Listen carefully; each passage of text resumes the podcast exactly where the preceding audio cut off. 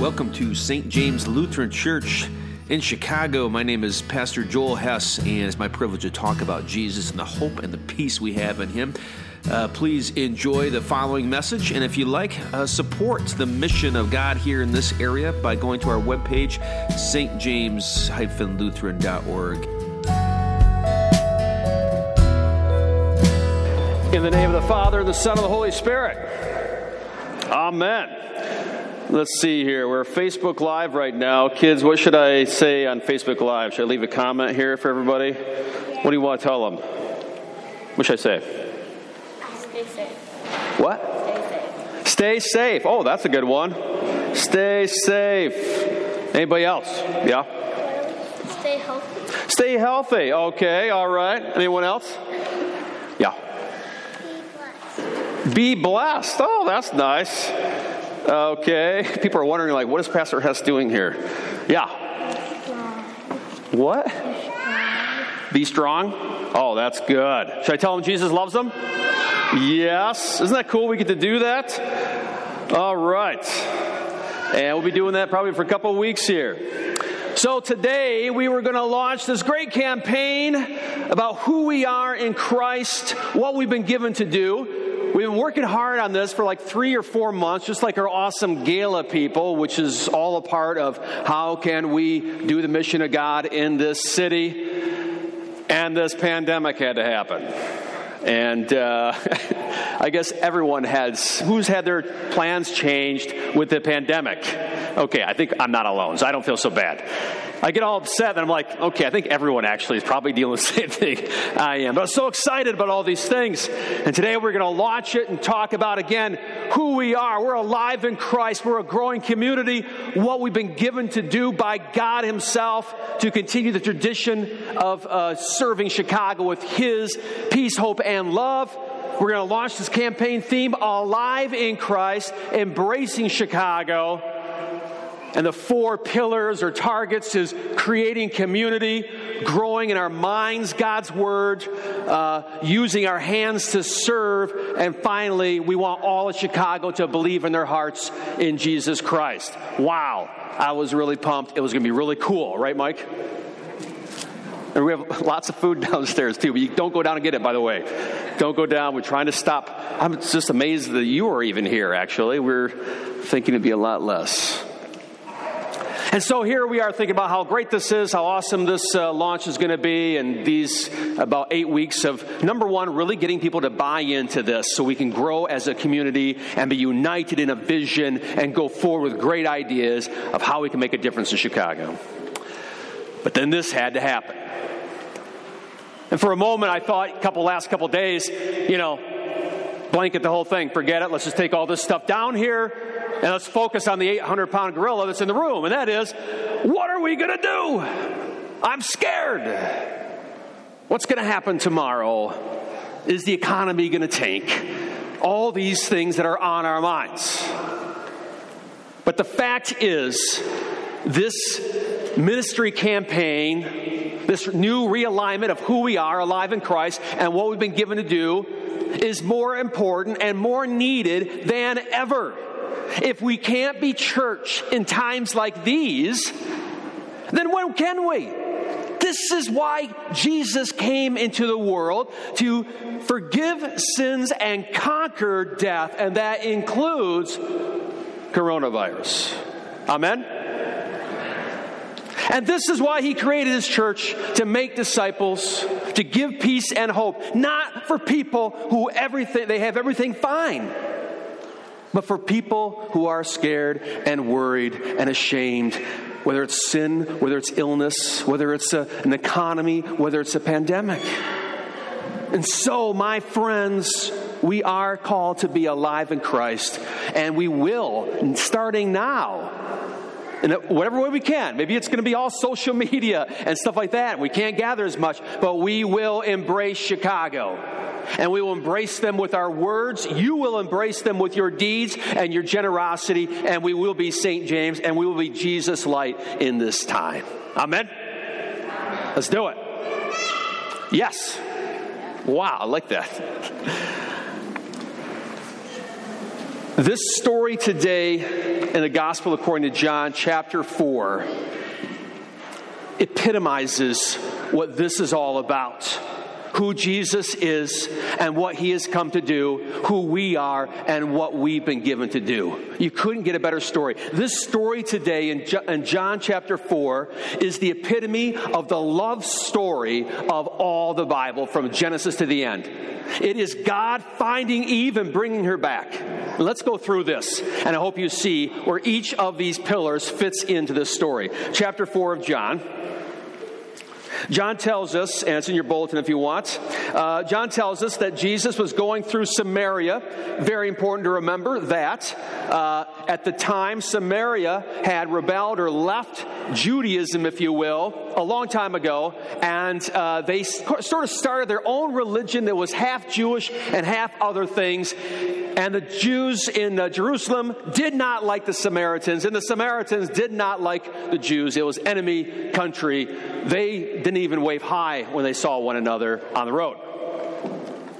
And uh, John says he came to a town in Samaria called Sychar near the plot of ground Jacob, that is Israel, had given to his son Joseph. That same Joseph from the Old Testament, Joseph and the uh, multicolored coat thing, Joseph and uh, Egypt, uh, and that sort of thing. When the Lord learned, I'm sorry, uh, Jacob's well was there, so this nice well. Was a big deal back then.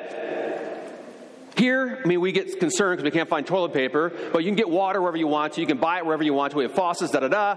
But then you had water, but you had to go and get it. And so they had this great, plentiful source, Jacob's well. And Jesus, tired as he was from the journey, sat down by the well. It was about the sixth hour. Uh, John loves these times. The sixth hour comes up later when Jesus goes to the cross, which means we should immediately tie this episode into what Christ is going to do on the cross for you. When a Samaritan woman came in to draw water, Jesus said to her, Will you give me a drink? The disciples had gone into town to buy some food which is hilarious because there are a bunch of ding dongs. I can just see that. You know, I need to go into town. I need to stop at that place and get uh, some uh, power bars or something like that uh, while Jesus is trying to get work done. Okay, get out of here. And he's staying around. So he's by himself. It's kind of the middle of the day. And here's a Samaritan woman getting water. Why is she getting water? She's by herself, which is unusual back then and it's in the heat of the day, which is not the normal time that you'd go get water. Why was she there alone and at a time when she knows nobody else will be there? Because she was, in some way, of something, a little ashamed. She didn't really want to be out in society. And you know what? This kind of fits. She was isolated, she was social distancing, right? Which, while we're doing it on purpose, is not fun to do.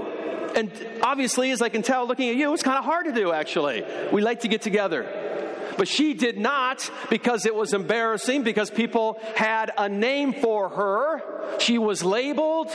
She was not esteemed. She kind of lived in the dark, didn't want people to know what she was doing because she was full of shame. That's why she was there. And she's alone. And Jesus comes and talks to her.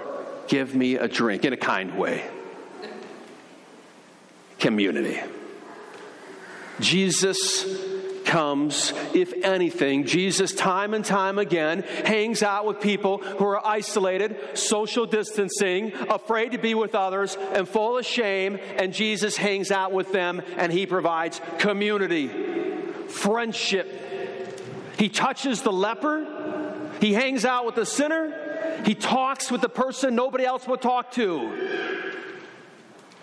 That is a pillar of Christianity, creating community, being friends with people that, people, that others won't be friends with, embracing people who feel isolated and alone in this world because of their sins, because of their illness, whatever it might be. That's a great pillar, isn't it? And that's what we're called to do at St. James. So Jesus says these words. He hangs out with her. And uh, the Samaritan woman is amazed. You notice this? He asks her for a drink. She says, she's got her guard up, you see. You are a Jew, and I'm a Samaritan woman. This is ridiculous. We don't like one another. We shouldn't be talking to one another. I'm not only a Samaritan, but I'm a woman alone over here. hint, hint. Shouldn't be here. You are a single guy. None of this can work out. How can you ask me for a drink? And John says, because Jews don't associate with Samaritans. And Jesus answered her, If you knew the gift of God and who it is that asks you for a drink, you would have asked him, and he would have given you living water. Jesus builds community, but he's ultimately come to fill her heart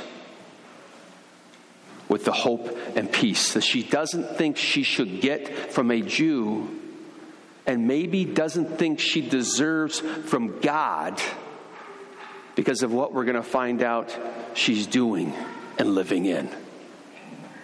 Another pillar, maybe the most important pillar, most important target is that St. James exists, Jesus exists, his mission exists, so that not just some people or people you like or people who are like you, but people who are on the other side of your fence have faith in Christ and have hope and peace in Jesus. Whether it's an economic fence, whether it's a sin fence, whether it's a cultural fence, Christ loves to go across fences, break down barriers, and bring hope.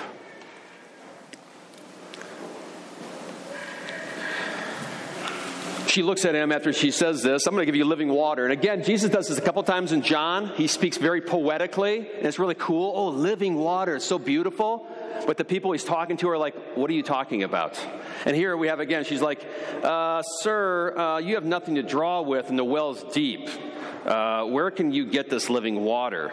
Are you greater than our father Jacob, who gave us this well and drank from it himself, as also did his sons and his flocks and herds? In other words, you got nothing to draw water with. How's this supposed to happen?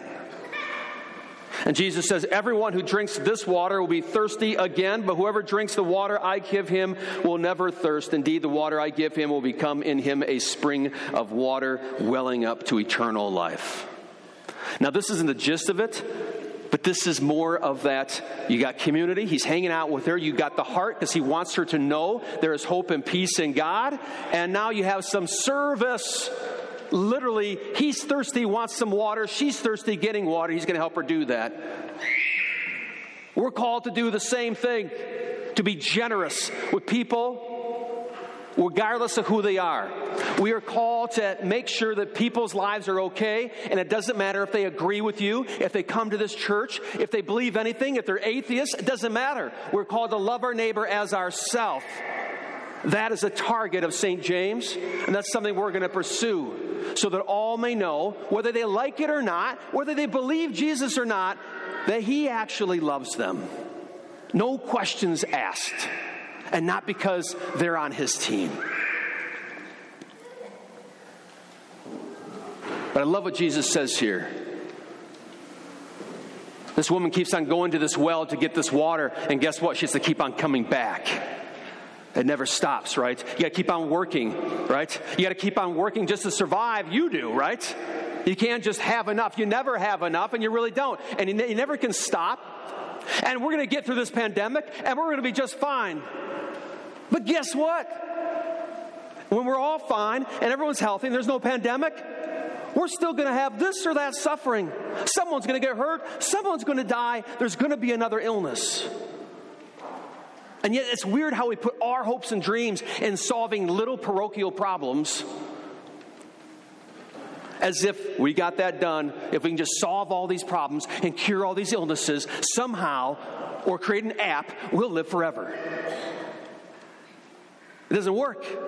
We're never going to be done with pandemics. This is in no way the first. I just talking to uh, Parachunis back there, like, as you're thinking about this, and we, we've been saying, like, oh, this is really unusual. Pandemic.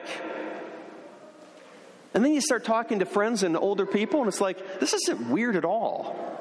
happens all the time. Polio. Remember, you don't know. I don't think anybody remembers. Polio was insane. It's a freakish episode. People don't know what they didn't know what was going on, so they're scared about it. Kids could not, were not allowed to play. They weren't allowed to play in the water, sprinkles, sprinkling water, or something like that. They weren't sure if that was causing it.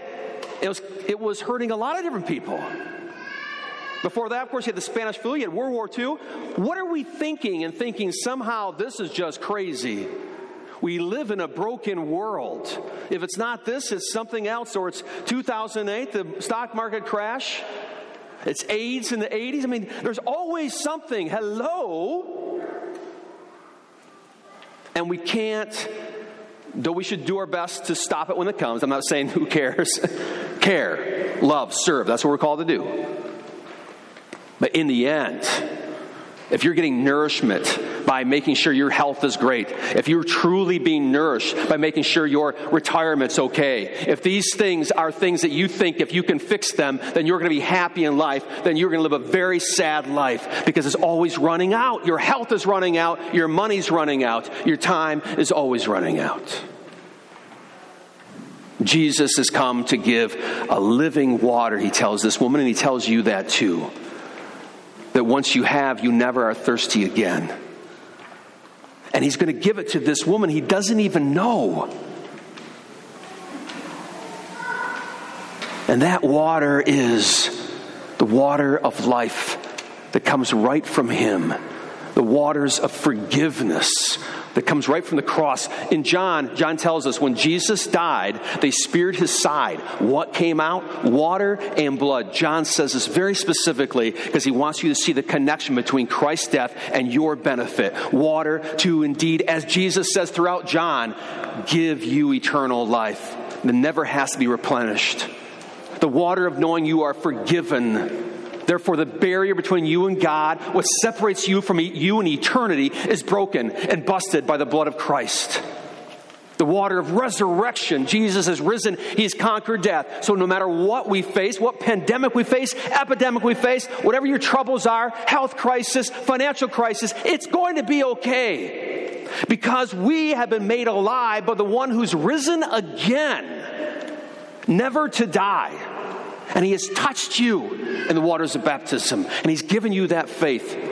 That is something you can count on and take to the bank, and that is what makes us alive in Christ. So that when crises arise like they do now, we care, but ultimately Christians should never be freaked out. Because we know God provides in our physical things, but He also provides our eternal things, and it will be okay. Jesus goes on here. The woman says to him, Sir, give me this water so that I may won't get thirsty and have to keep coming here to draw water. You know what that really means? Is what she's saying is if I had this water, I wouldn't have to risk my life. I wouldn't have to come out here in shame. I wouldn't have to crawl around and see ways that I can avoid the stares of my neighbors. If I could have this water, I wouldn't have to live in shame. She no, had no clue what she's saying, did she? How Jesus is going to give her this forgiveness and this eternal life that she doesn't have to live in shame. And she says, and then Jesus says, Go tell your husband, come back. I have no husband, she replied. And Jesus says, You're right when you say you have no husband. The fact is, you've had five husbands, and the man you're with is not even your husband. So Jesus, all this time, knew who she was. She's a sinner. Who knows what she's been doing? I will tell you this not only is she a sinner, but quite frankly, when I read this, I don't want to put all the blame on her. She's a sinner, but also I would tell you from this little story here, she's been beaten around by life. And people have used her and misused her, and men have taken her and thrown her away.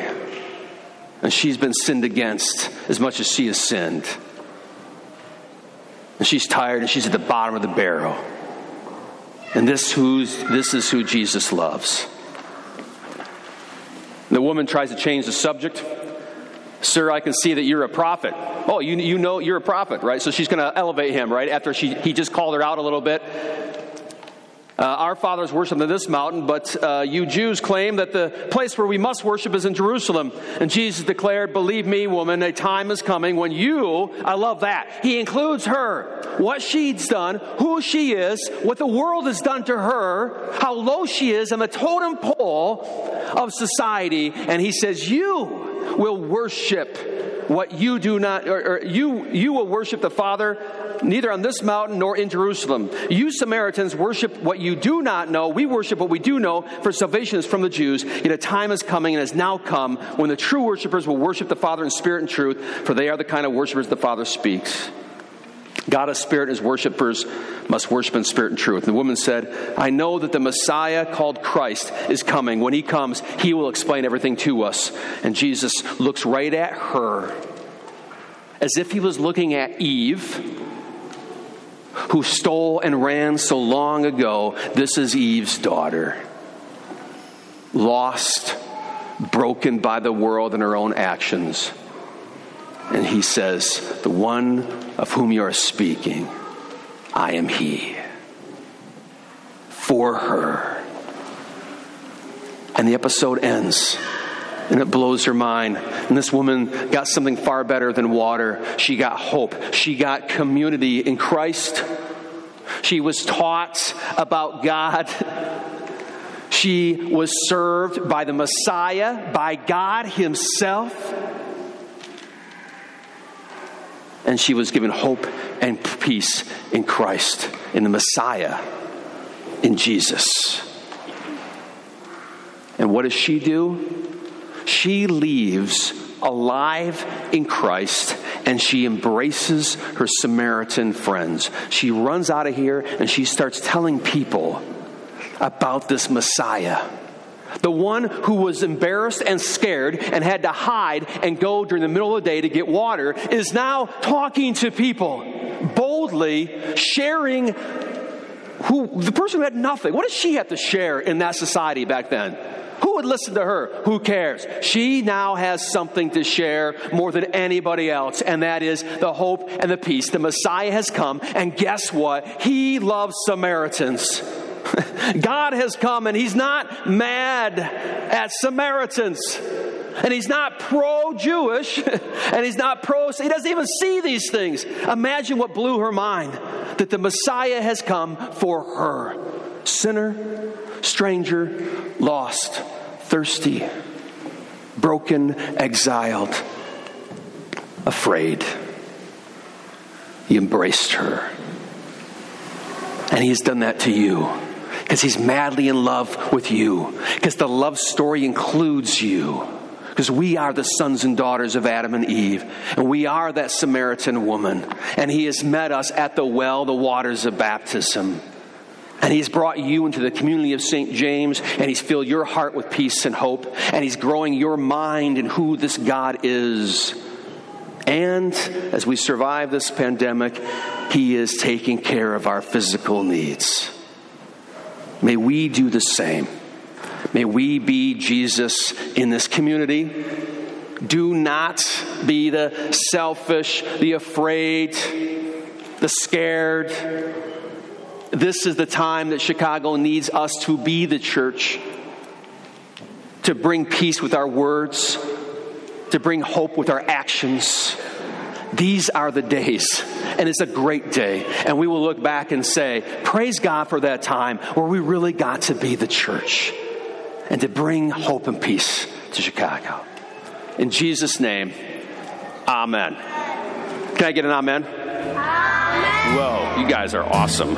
Okay, what's going on here? What's next?